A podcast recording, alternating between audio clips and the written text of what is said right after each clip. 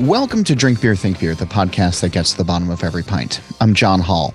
Averie Swanson of Keeping Together is on the show this week in a conversation recorded last month at Funk Fest in Nashville. We're going to be talking about Saison, building a new brewery, and the creative process.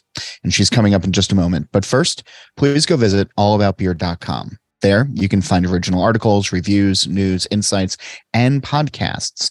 You can listen to shows like Beer Travelers, Brewer to Brewer, and the All About Beer podcast simply by searching All About Beer wherever you listen to shows. This show and all of the work we do, it's supported by you please go visit patreon.com slash all about beer to help keep the content fresh. A few bucks goes a long way to fund writers, photographers, creators, and editors. And there's even a pro tier for all of you breweries and beer related companies out there. And if you'd like to learn more about advertising on this show, please email info at allaboutbeer.com. All right, one last time for this year, let me give praise to Funk Fest. Linus Hall and Brandon Jones are two brewers that I've known for years, and they put real thought into creating a tasting event that focuses on spontaneous fermentation, but still makes way for other delightful beers and beverages. Jones asked me to host a series of panels during the festival, casual conversations with leading brewers on a variety of topics. This week, I am so pleased to welcome back to the show Averie Swanson of Keeping Together. Swanson is one of the most talented and thoughtful brewers in the US today, and her career path is well known. Going from a volunteer at Jester King in Austin, Texas, to its head brewer in just four years, before leaving several years ago to start a new venture called Keeping Together. Originally, it was operating out of Chicago and focused on mixed culture, rustic, and Belgian inspired beers. Now, she and her partner, Pat Fahey, have purchased a property in New Mexico and plan to open a brewery and tasting room. Over the last year, she's been thinking about new iterations of her beers, specialty ingredients, becoming part of a new community, and the experiences that come with new beginnings and space here's our conversation. Yeah. Thanks. Is this thing on? So natural. Yeah. Is it on? I don't know. I don't know how the, the, the, the wheels came off this quickly, but apparently it Me did. neither. I, um, I was like, they're going to put me at the end so that everyone's drunk and it's like the pressure is no right. longer on. So for for those who are out and, and people are going to be filtering back in, we are recording this for the podcast so people can listen in later on. But it started with Vinnie who had one of his pomace beers that was like a 9 or 10%. And then he brings in Pliny, which is like 8% that I didn't realize that the ABV was that high on it. And then Garrett Oliver shows up and and starts pouring a 9% beer. And now here I am sitting with you and I'm desperately trying to keep my focus. Yes. You know, before all of the outcomes. So I, you know, it's it's how are you? I'm okay. Yeah. we'll bring you down gently. This beer is probably around 6% ABV. Perfect. See, so all that's right. a positive. All right, so tell us what we're drinking so that we can get into this conversation. Okay, so this beer is called Preoccupied with Memory and Expectation. It is a mixed culture fermented saison of sorts made with burnt honey, Japanese red shiso leaf, and uh, dry hopped with Sabro, which is my least favorite hop ever. It is truly a terrible hop. Uh, it's why do you hate? Why do people hate Sabro? Because it's diacetyl adjacent. It tastes like it tastes like pre-digested popcorn. Why are you putting it in your beer then? Um, because I wanted it to taste like coconut. So the reason why uh, I made this beer, it sounds counterintuitive. Like, oh, yeah. I don't like this. This is garbage hop. Yeah. I put it in my beer. Yeah. So okay. So like I said, the name of this beer is preoccupied with memory and expectation. Um, I named it that. I'm going to ask you about the name. Yeah. Yeah. Uh, so way, way, way back when, when I was head brewer at Jester King, I made a beer with a friend of mine, Ben, at Gigantic Brewing in Portland, Oregon. Ben Love. Yeah, Ben Love. Uh, and we had been to Japan a year prior uh, for a beer festival in the mountains there. And we wanted to make a beer using some of the ingredients that we encountered on our travel there. And so we made a beer using uh, Japanese shiso leaf, which is an herb kind of in the mint and basil family uh, that is used to color umeboshi plums. Uh, sometimes it'll be used to color pickled ginger. So okay. it has kind of like a, a, deep red magenta type pigment to it. Um, so we used a beer or made a beer using that ingredient, and the final product ended up having this really interesting coconut-like flavor to it that I attributed to the shiso leaf, and I'm still pretty certain it came from the shiso leaf. Regardless, I decided that I wanted to try to make a beer using this ingredient, and my expectation was that it would end up tasting kind of like that coconut flavor that we created in that other beer. Okay. Um, so I made the beer, uh, slaved over a hot stove, burning honey for a few hours, and uh, So this is purposefully burnt honey. yes, Okay. yeah, um, basically just kind of. How long condi- does how long does it take to burn honey? Um, I was using a very inefficient stove top, so it took a couple hours. But you basically want to just reduce it down. You get a fair amount of like caramelized flavor and aroma from this process. Um, so I ended up using that in in the final beer for re-fermentation. Um, but I added the Japanese shiso leaf, fully expecting it to impart some sort of coconut-like flavor. And in the finished beer, or while it was still in tank, I was like, it has no coconut at all whatsoever. Um, and so I ended up seeking out the help of Sabro hops, which, like I said earlier, are really kind of a terrible hop. Yeah. Um, the the like flavor descriptors for it from the hop companies are like sweet cream and butter, uh, which are flavors that you generally don't want no, in your hops. Yeah, you kind of want to avoid that. Yeah. Yeah. So um, I use a very, very small amount. It was like half a pound per barrel of a dry hop, which for those So you were hop hoping heads, to get yeah, the I was hoping yeah. to get some of that coconut. Did you? Um, I do feel like early on it did present with a little bit of the coconut. At this point, I feel like it's fairly integrated in the final product. Using adjunct ingredients in a pretty subtle way is very much a, uh, I don't know, I guess it's my shtick. Uh, I don't necessarily want ingredients to hit you over the head. I think there's plenty of beer out there in the world that will bludgeon you with flavor. Yeah. Um, and I don't necessarily feel like I need to do that. So I really enjoy using adjunct ingredients in a subtle way to create layers of flavor and to allow people to use some of their imagination, which I think is an underutilized muscle these days, um, to kind of fill in between the lines. And I really like that approach to beer. And given that the beer is mixed culture fermentation, it's packaged with live yeast, the beer will continue to change over time. Um, so if I give it some starting points, I have found over over the years of doing this that a lot of times with herbs and spices, things will bloom over time as their uh, flavor active components are kind of unlocked through secondary fermentation in the bottle over time. So We're- at the point in the fest today where uh, people have been drinking for a while, and the, the crowd noise has ratcheted up. Yeah. So I'm having I, I can hear you, but I, I I can't fully hear. What is an underused muscle these days in beer? humans' imaginations. Tell me more about that. Why you think that to be true?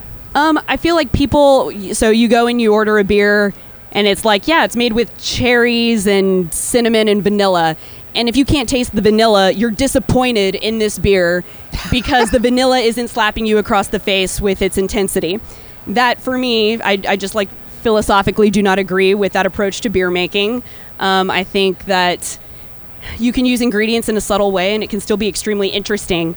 But I've had people be like, if it's on the label, I want to be able to taste it. And I can appreciate that perspective to a certain extent. But like, as a consumer, you're not like, oh, if I don't taste the vanilla, I didn't get my money's worth. Like, that's probably not why you're buying the beer. Um, but a lot of people just like don't want to put in the work to explore their sensory experience in a really uh, present way. I feel like.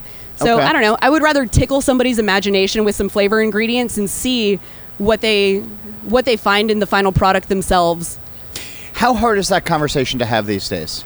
Well, I'm having it right now, I know, but but but, and but we're at this people are point where staring out, kind of. yeah, but we're at this point where you know somebody says, "Oh, this is Pliny the Elder with guava puree," and they want to be able to. Vinnie, are you the- making that? one more time and it becomes true? Uh, gotta say it three times the trend.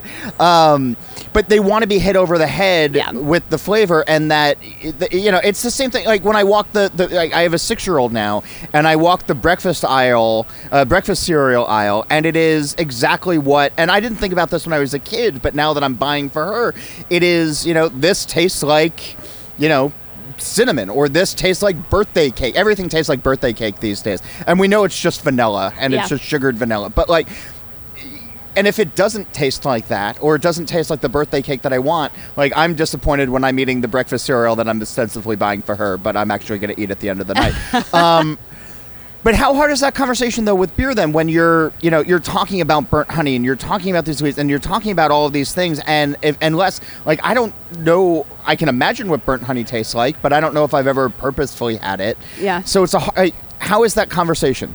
I would say more often than not it's challenging. A lot of beer people don't really get it or care or have the attention span to indulge me uh, in conversations like this, but there are a lot of people that do get it. Um, and so for me, it's not necessarily about how hard is that conversation. It's about choosing when and where I want to engage people to have that conversation. Okay. Like I would much rather talk about things like this in a curated at a curated festival. Like I feel like this is one that would make sense, right? People are here because they want interesting and funky beers. Yeah. Um, and I don't know. I would rather be a little bit more selective with my audience than try to get people who really just want to get wasted on 15% triple IPA. Uh, like they're not they're not here for that kind of beer. And the thing is, there's plenty. It's just like beer is like music. It I don't have to listen to all the music that exists out there. I can kind of pick and choose what I like, and that's I don't know. You don't have to drink all of it. There are enough people out there that have you know interesting palates that are looking for specific flavors, and I would I don't know. I'd rather make beer for a small subset of people who get it and who are excited about it because that fuels what I do. Yeah, and that's I mean that's a cool thing about your brewery, and I think a lot of the the producers that are here at Funk Fest today of you know, by and large, it's they are making it for the people who get it or the people who want it, um, as opposed to trying to be something for everybody. And, yeah. and and that model works in beer. Yeah. Um, but there is something to be the conversation about nuance, the conversation about, yeah, yeah, yeah. I don't know. I, like I said, I feel like I've been fortunate to pour beer at a lot of really unique festivals across the world. Um, and s- there are many festival organizers that have done a good job of curating their audience. Um, so, like, obviously, I'm not. I don't want to make saison just for saison drinkers and and no one else. Like I would love to see people converted to this subculture of saison.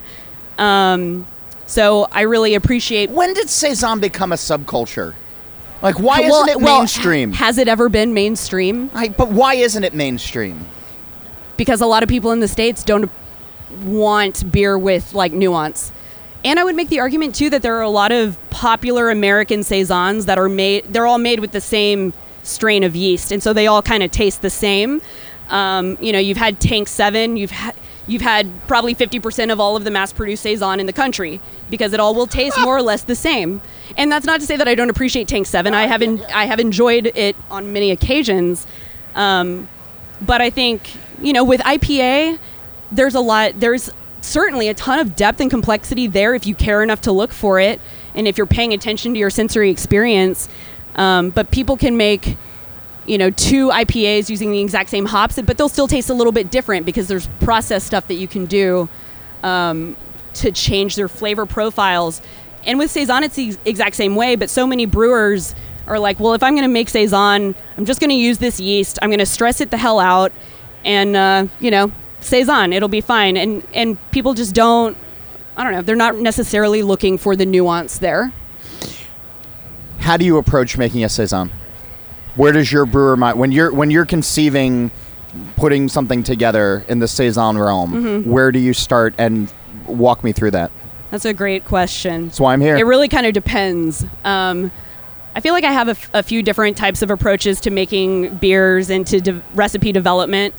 Um, growing up as a young brewer at Jester King, I feel I, I, felt like I was very resource oriented. It was very like, okay, well, we have all of this grain. There are certain types of grain. We have these certain other adjunct ingredients that are available right now because it's the season.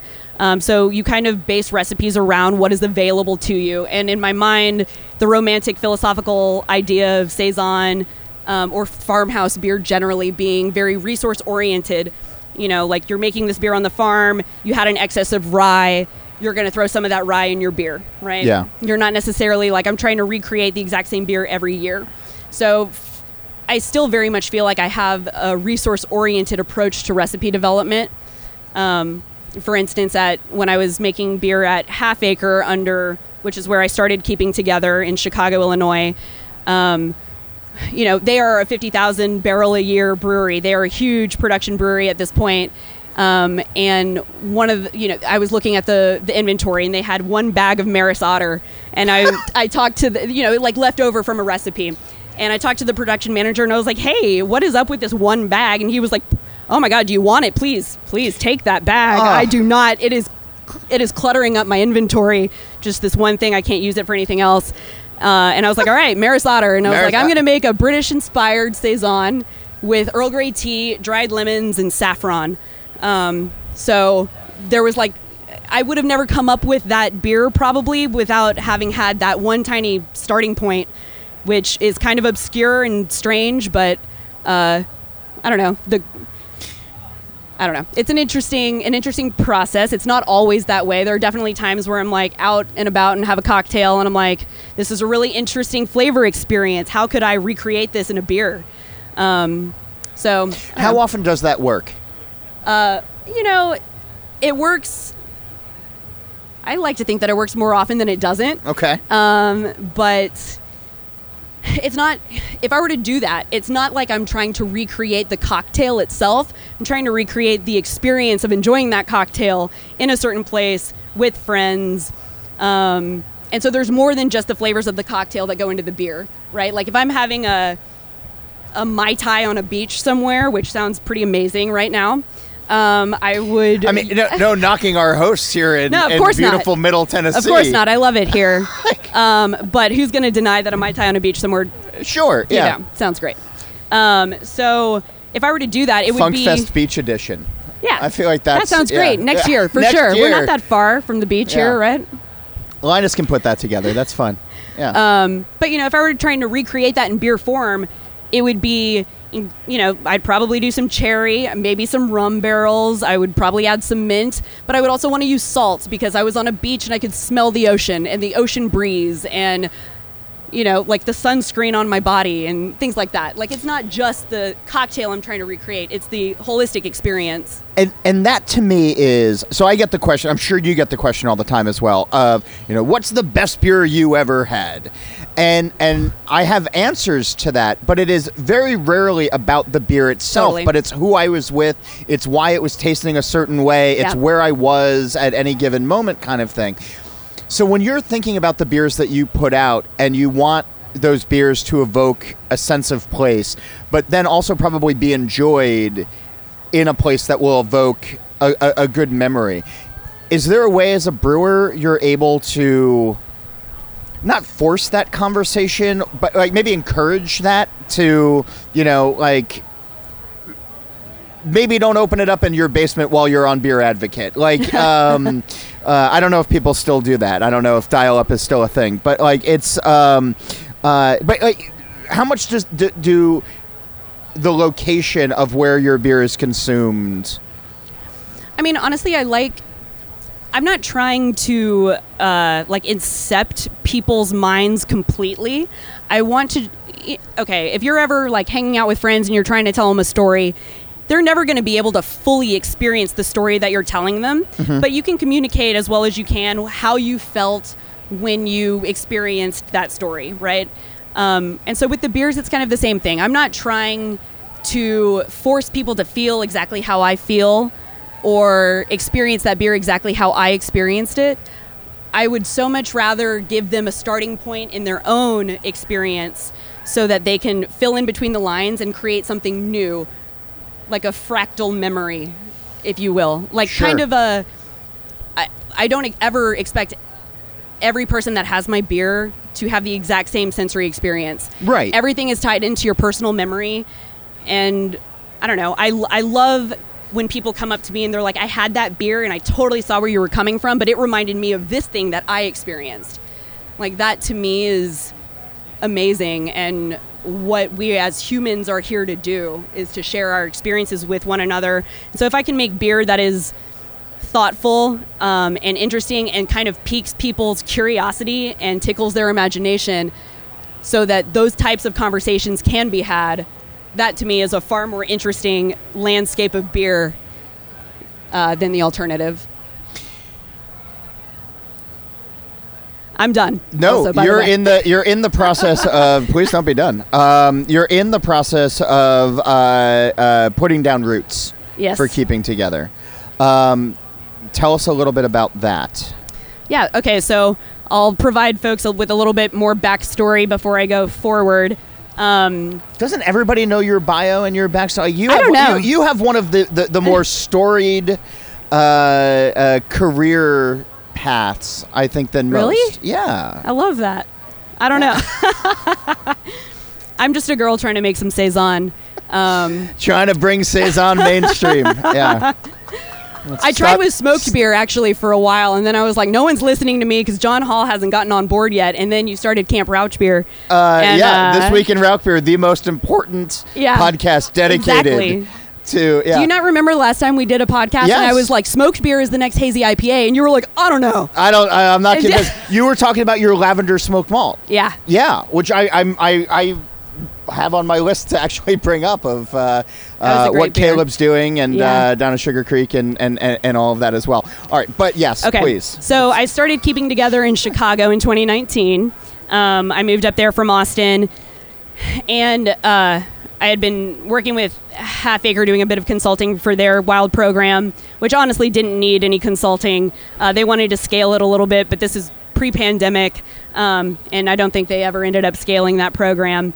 Um, but they were like, "Yeah, if you're here, you want to make some beer. We've got extra tank space. We'd love to have you here."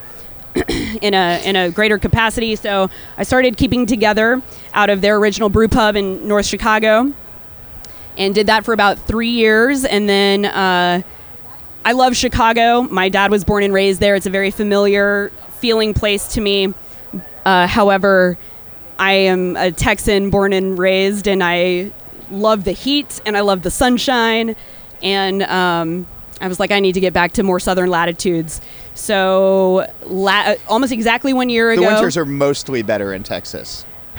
most of the time, yeah, it's kind of erratic these Yeah. days. But Yeah. um, you know, and we the don't summer have to get into it. Yeah. the summertime is definitely kind of hot and sweaty and and whatever. But I moved to Santa Fe, New Mexico, which is quite high in elevation. The weather is fantastic. It's 7,200 feet uh, in elevation, and the weather is honestly is perfect. Um, the highs in the summer like 95, but there's a huge diurnal shift, so it's like 60, low 60s at night. It's nice. yeah, Oh, it's perfect. Yeah. It's perfect. Open the windows and just go say, oh, Yeah. oh, I just want to take a nap now. Yeah. Oh man, It's All great. right. Uh, and winters are nice too. There's a, snow in the desert is quite gorgeous. I'm not a snow person. Snow and I don't really see eye to eye. As a Texan, I can't do that. But uh, it is pretty in the desert, so I tolerate that. Um, but I, I really love it there. I am my partner and I are currently under contract to purchase a piece of property for a permanent location for keeping together there. We will, if all goes accordingly, it'll probably be a year before we're open. So, and things have already not gone accordingly. Sure. Uh, but so that year keeps getting Yeah, I was, pushed back. I, I was gonna say, you know, when everybody is like, "Oh yeah, we're gonna be open by Memorial Day," it's like, "Cool, can't wait for Labor Day weekend." Yeah, exactly. it's- Exactly. it's- yeah. Yeah. But Santa Fe is a really interesting place. Um, there's maybe eight or nine breweries in Santa Fe proper. In Yeah. New Mexico total, there's like 100 breweries. And uh, so moving there from Chicago, where there's like 250 breweries in the greater metropolitan area, was kind of shocking. Um, but it's it's awesome. I feel like it's it feels like the beer industry 10 years ago. Like everyone is still really excited about what they're doing, both uh, brewers making beers and consumers drinking beers. Like there's Scotch ale all over the place. It's amazing. It's, it's like going to Montana, where, Yeah. where it's all like malt edge. I remember the first time I went to Montana, it's like every bar has a Scotch ale on tap, and I kind of love it. And Yeah. it's yeah, It takes like me I'm back. here for it. Yeah. Like people are still happy about So- beer. It's awesome. you've been exploring the New Mexico brewing culture, and now you're going to become a part of it. I hope Um, so, yes. since you've decided to put roots down there, how has the idea of the brewery changed in your mind or evolved in your mind? That's a great question. I mean, honestly, the brewery started with such a kind of transient and kind of like ethereal philosophy behind it that I don't feel like there's been a whole lot in the way of challenge, like philosophically moving the brewery from one place to another. Um, there were plenty of people that were like, "What do you mean you're just going to move the brand over? You're not going to like start something new and or you know like it started there. It's a Chicago brand." And like it was never really intended to be that way. Like I don't even have a, a a set logo. You know, it's a very elastic brand by intention. Um, and so part of me feels like there isn't there hasn't really been a whole lot of change as far as what I want to see the brand become. Yeah. I've always wanted it to be a very experiential uh, type of brand um, and product, I guess, which I feel like is kind of a soulless word for it. But I want to make things that inspire people and help people look inward. I don't Um, think that's. I, I, it's more like based in reality, though. Yeah, of it just, And you have to think about it that way. Definitely. Sometimes you have to be cold about the way that we think about. It. Well, it is very much a business, Yes. and you know, I've been running the business by myself for the last three years, um, and so th- that stuff isn't so much lost on me. But it is, I don't know. I don't want to forget why I'm doing this, and I'm not doing it because I'm gonna retire rich someday. um, What's I'm the doing, old joke of how do you make a small fortune in beer? Start with a large one. yeah, 100. percent Yeah. Yep. Yeah, it's very real. I've Yeah. seen it happen to a lot Same of people. Same thing with journalism. Yeah. It's, Yeah. yeah. yeah, we've all got lofty ideas, and reality sucks. Uh, but What is the biggest part of reality that is bumming you out these days? Oh, great question. Um, okay, so I mentioned. And then I'm going to ask the flip side of that. Yeah. Because I don't want to, you know. Probably just that like stuff takes time, and there are moments when I'm like super impatient and I'm ready to be making beer again, and it's going to take me a year before I'm making beer again. And I, I don't necessarily want to go cook in someone else's kitchen again. Um, not that I had a bad experience doing it before, because I, I could not have asked for a better partner to do that with in Half Acre. Um, but I don't know. I just I, I I don't want to move into a new place and feel like a, a guest. I guess I want to be able to integrate myself into the community in a more uh, I don't know authentic and real and and lasting way. Yeah. Um, so I would say that the part of reality that's bumming me out is that everything takes time and I got to be patient. Uh, but the flip side of it is Yeah. that this has been such an incredible learning experience for me and my partner. Uh, I wouldn't change that part for anything. And kind of in between like leaving Jester King and starting keeping together in Chicago, I've had like a six month sabbatical type of experience where I wasn't making any beer. And I was I left JK because I was burnt out and I needed like some time. I needed to spend time with family, um, and that you know, like I was having a hard time like feeling creative and coming up with recipes and feeling like I was I don't know being fulfilled by this thing that used to fulfill me. Yeah. And so that period of time away from what I was doing helped tremendously with that issue. Like I was able, when I started KT, I had a laundry list of beers I wanted to make um, that I was excited about. And I am very much in that place now where I am very excited to make beer again. And I've got a list of ingredients and a list of recipes. And uh, I'm very much looking forward to having a brewery again. That being able to step away a little bit to take a sabbatical um, i know that there are breweries that encourage that after people have been around for, for a while um, but having you having lived through that um, does the industry need more of that or do people in general just need more of that do I you think people in general probably just need more of that. We are all like truly living in a rat race all the time, and that is not what we're here to do. you know, like I'm sure everyone's seen the memes of like, don't glorify the grind life or the Yeah. hustle, like glorify whatever this is, and it's like chipmunks drinking tea by the river or whatever. Y'all seen those memes? yes That's what I, am here to, for that. Uh, like life is short, man, and we rush through everything. Like, how many of you remember how good the food was that you the last time you ate something? You know, like what was it? Can you tell me in detail what it tasted like? Most people are not paying attention. You know, like you live through your life kind of like one foot in and one foot out, thinking about what's next or what's behind us, we're all preoccupied with memory and expectation, and it's no way to live. Like we truly only have this moment right now. Yeah. Um, talk to me about how you name your beers. Are all the short names taken? Yes, that's absolutely part of it. um, so I've been drinking Piney for three hours now. Yeah. Bless his heart, as we yeah. say here in bless Nashville. Heart, yeah. it's my it's my liver that yeah yeah bless right his now. liver also. Um, yeah, so the naming stuff, I really enjoy that part. Honestly, some of the beers are like conceived through the name. Like I'll come up with a good name, and I'm like, what would that name taste like as a beer? Um, and then other times it's like, okay, here's this beer. This happened while I was making it. This is the name. Um, I'm sure some of you have had the other beer that I'm pouring inside called At the Still Point of the Turning World, which is from a T.S. Eliot poem.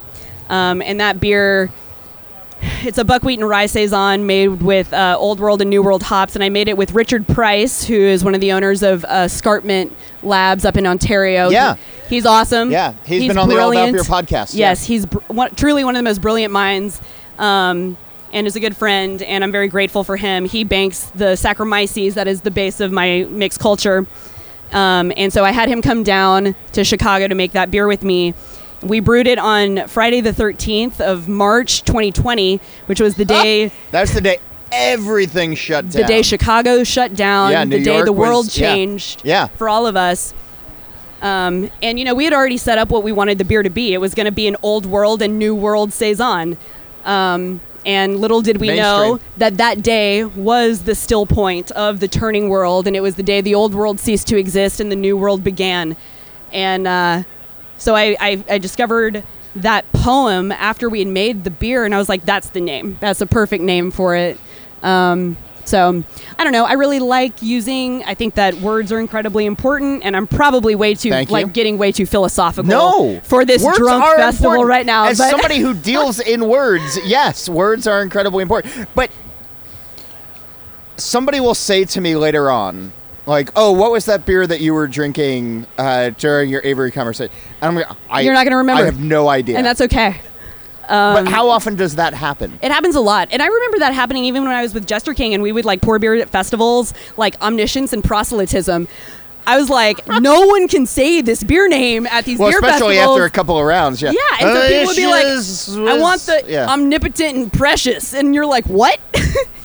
and you're like, if you can't read the name, I, I can't serve you. You're Yeah. probably should probably be I- cut most people on their best day can't make those pronunciations. No, of course not. But yeah, that's but you yeah. know that's just a, uh, kind of an egregious example, Yeah. honestly. But um, I don't know. I, I I I'm less about wanting people to remember exactly what the name was and remember that beer, and more like when you see that on the menu, I want to hear you say those words out loud. Um, I want that is a form of inception.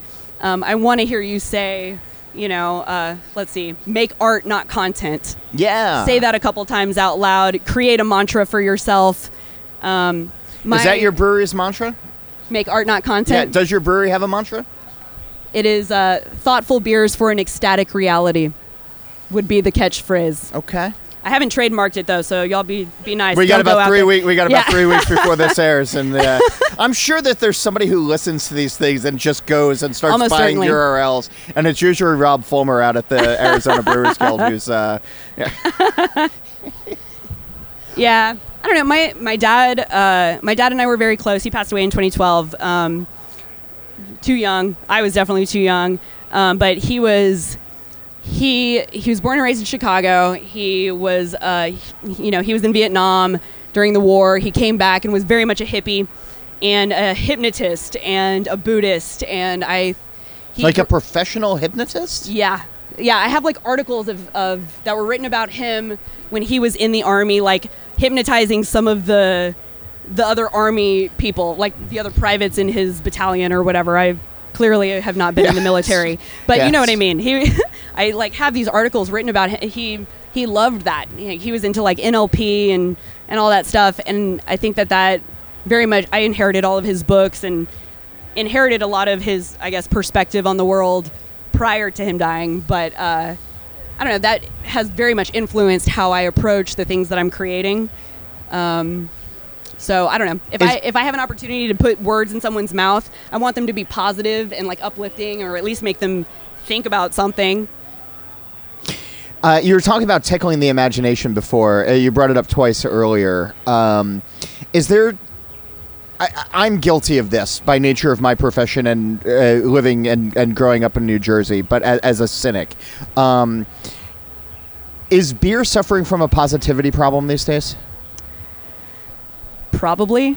Uh, I I- Because every I time I talk to you, you are this like force for positivity, this force for light, and you know, and then like I talk to other people, and it's just everything's terrible and everything sucks, and then you know, like we talk, and you're like, Ralph is going to be the next thing, and I'm like, of course it's not, and then I go and buy the URL and I Exactly. trademark You're it, and I welcome. yeah, it's, uh, um, I don't think that's how that conversation went, by the way, but. Um, uh, but I've been proven wrong on multiple occasions, and I'm happy to do that way. But like, uh, you're a realist, obviously, Yes. but like you also just seem to have a, a, a sunnier than most, uh, you know. I appreciate you saying life. that because I don't necessarily always feel that way. It doesn't come without its. It definitely requires energy sometimes. Uh, but I don't know. For the most part, I am very energized by this industry, and I do think that. I'm, I'm primarily it's because of all the amazing people that I've met, like both as peers, people that make beer or work in beer, but also everybody that like comes out and enjoys beer at festivals. I have met so many incredibly interesting people. Um, like Scott over here, who I met at a beer festival. I met you, I think, at Fresh Craft, maybe in Asheville, like at the bottle shop. Who's Scott? Scott is over here, but he's Hi, like, Scott. he was just like there, like enjoying beer, and I was like, this guy is incredibly interesting, and I've like never forgot forgotten him. Yeah. that was like fucking eight years ago. I'm sorry, I cursed on That's fine. on record, but no. but truly, like I remember seeing him at like Shelton Brothers Atlanta years after I met him. Uh, like I, these memories are not. I don't know. I I love what I do, and I love this industry, and I love everybody that I've met through this. There have definitely been some assholes out there, Sure. but you know, I Sixty-five percent asshole free. yeah, but I would so much more prefer to just like focus on the positive stuff. Yeah. Like, you, you are not in control of your life, but you are in control of the way that you frame what you experience.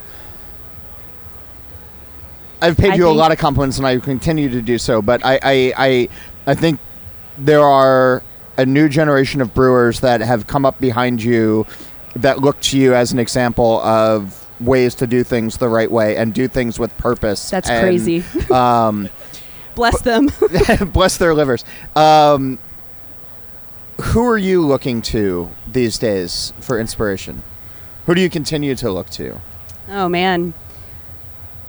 Honestly, there are a lot of people in the like. Do you mean in the industry specifically? I, I, I, I have no qualifications on that on that question. Oh man, there are a lot of people in the industry that I think are doing really incredible things, um, and are just like, for lack of, well, I'll just be like trite and say like they're living their truths. uh, I hate that phrase, but honestly, people that are just like making the beer that they want to make and are not really out there pandering to people. Um, like honestly, I think about somebody like Ashleigh at Bierstadt. Yeah, Ashleigh Um, Carter. Yeah. I love her dearly, and I think that she makes some incredible beer, and she's just like doing her fucking thing, and I very much respect her for that. Um, obviously, lager has become a really popular trend um, over the last few years, which I think is great and necessary. Yeah. Um, but you know, like, and so there are a lot of people that have hopped on that bandwagon. Um, and we've had some really amazing lagers produced through that. But there are a lot of people that are making bad beer, and it's like I, I'm not gonna just like chase trends and make what everyone else is making because people say that I'm not gonna make any money otherwise. Like I, I don't know. That sounds terrible to me. Um, so I think about people like her. Um, I don't know other people that Yeah. are doing really interesting. Like, where is the innovation right now in beer? So where are you looking for innovation right now? How how, how do you want to lead that conversation? Because I, I, I every time I talk to you, you're always introducing me to new ingredients that I've never thought about in the beer space, and you're not afraid of adjuncts. You're not afraid of adding things to your beer. I'm afraid You're- of some things. Okay, what are you afraid of? I tasted a beer yesterday. Uh, I'm here also judging uh, World Beer Cup. I had a beer yesterday with cream cheese powder, and, that, Oh. and that made me sad. Um, I mean, I'm, I'm- going to introduce you to Augie Carton in a few minutes. Oh, and, I've, uh, I've talked with Augie on the podcast he's, before. he's talked. He's talked at you on the podcast. He's talked Yeah. at me on the podcast Yeah, before. yeah. Um, Eight long years of my life. I mean, Um, yeah. I don't know how I do it, but yeah. Um, he made a cream cheese powder beer, and I was like, "This is I mean, I'm not gonna lie, I love cream cheese. yeah." But uh, It's all and, about- and it came through, and But it and- like it and, like, fattens was the a good tongue. beer, It's like it's like it's that, crazy. that fat on the tongue though that Yes. it shows up as. Oh yeah, it was so slick. Yeah. it, it was slick. But um, I don't know. I think about like, is that would do we consider that to be innovation, or do we consider that to be like trend following and like novelty? Like, how do you, John? How do you define innovation versus novelty? Like, where is where is the line it's there? it's like porn. You know it when you see it. Porn. Yeah, like it's like, like that's the old line, right? Of like you know, like what is pornography? It's like I don't know, but I I, I know it when I see it, kind of thing. Yeah. Um. Right? am, am I wrong on that? I feel like that's a phrase. Like you know, like People are all nodding. the People are middle-aged white nodding. dudes are like, oh, I care it. Um, we don't know anything about that. Um, uh, but We all no, know I, I mean, that. innovation for me is always I, I, I, I when I'm talking to brewers and they are finding cool things to do with established ingredients.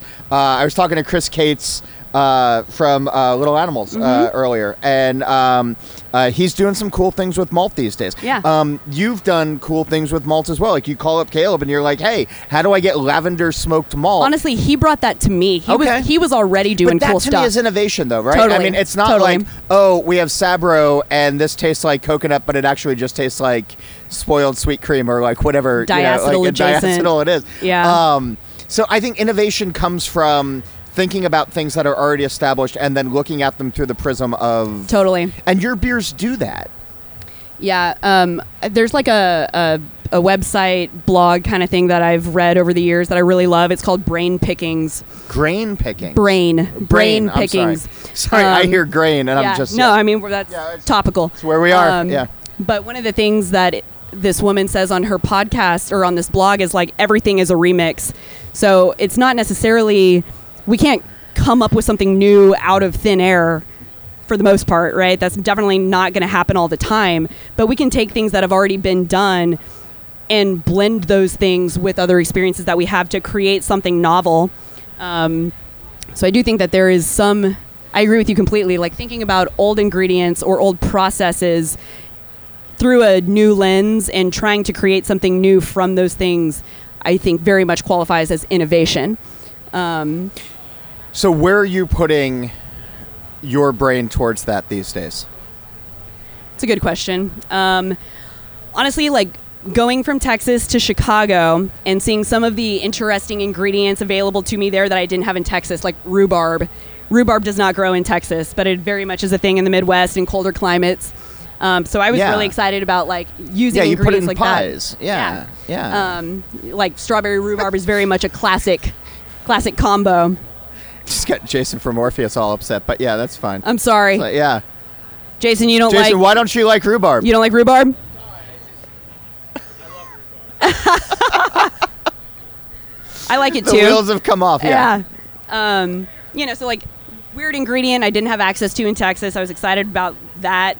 So moving to New Mexico, there's all kinds of crazy stuff, um, different ingredients to work with. So I'm excited about that. So I've been learning about like botanical ingredients and like bitter roots and stuff like that, like desert microflora uh, and macroflora, I guess. Yeah. All kinds of like cool stuff that grows out there.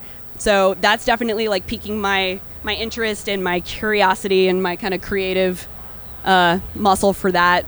Like I am very much a write down a flavor combo kind of. Per- so I've got like a notebook of all kinds of weird stuff that I'd like to do in the future. But um, so I don't know, having new ingredients and kind of a new landscape to explore Yeah. has been has been really cool and fodder for creative output, I guess. I'm excited for you and 2025 and Yeah. the the brewery. I hope it's before then. I do but too. I'm trying to be. I yeah. do too, but it'll definitely be 2024, uh, like at the earliest. Um, is this going to be a proper place that we can come and visit? Absolutely. Cool. Yeah, I uh, that has very much been one element of what I've been doing with keeping together that I have very much missed. Uh, like at, at Jester King, I did have I had I painted the tap room there. You know, like I painted the bathroom there. Yeah. As a as a young apprentice, free labor. I I am very excited to be able to create a holistic experience for people and like design a space uh, for people to experience and not just the beers. So I'm very much excited about uh, being able to create a tap room experience for people to come and hang out and tell me what they taste in the beer. So I'm excited to come visit. Yeah. Um, thanks for doing this. Thanks Yeah, for thanks for having me. out. This was awesome. Thanks for listening, everybody. thanks, y'all. Go enjoy your last hour of the festival, and uh, thank you. Yeah. Thanks, John. Yeah. My thanks again to Linus and Brandon. Questions, comments, concerns, you can email me. It's John Holl. That's J O H N H O L L at allaboutbeer.com, or you can tell me about it on Twitter at John underscore Holl. A reminder go visit allaboutbeer.com. There you can check out the podcast page, the merch page, and can read great new content as well as the archives going back to 1979. You can follow All About Beer on social media at All About Beer. And if you're interested in supporting journalism in the beer space, and really I hope you are, email us at info at allaboutbeer.com or go to patreon.com slash allaboutbeer. Don't forget, All About Beer has a podcast channel now. Search and subscribe on your podcast platform of choice. Steal This Beer has new episodes every Monday, and the BYO Nano podcast comes out on the 15th of every month. For you smoked beer fans out there, check out This Week in Rauchbier. The Facebook group is easy to search, and on Twitter and Instagram, we are at TW Rauchbier. As for this show, Nate Schweber does the music, Jeff Quinn designed our logo, and I'm John Holl. New episodes release every Wednesday, and that's when I'm going to be back again to drink beer and to think beer.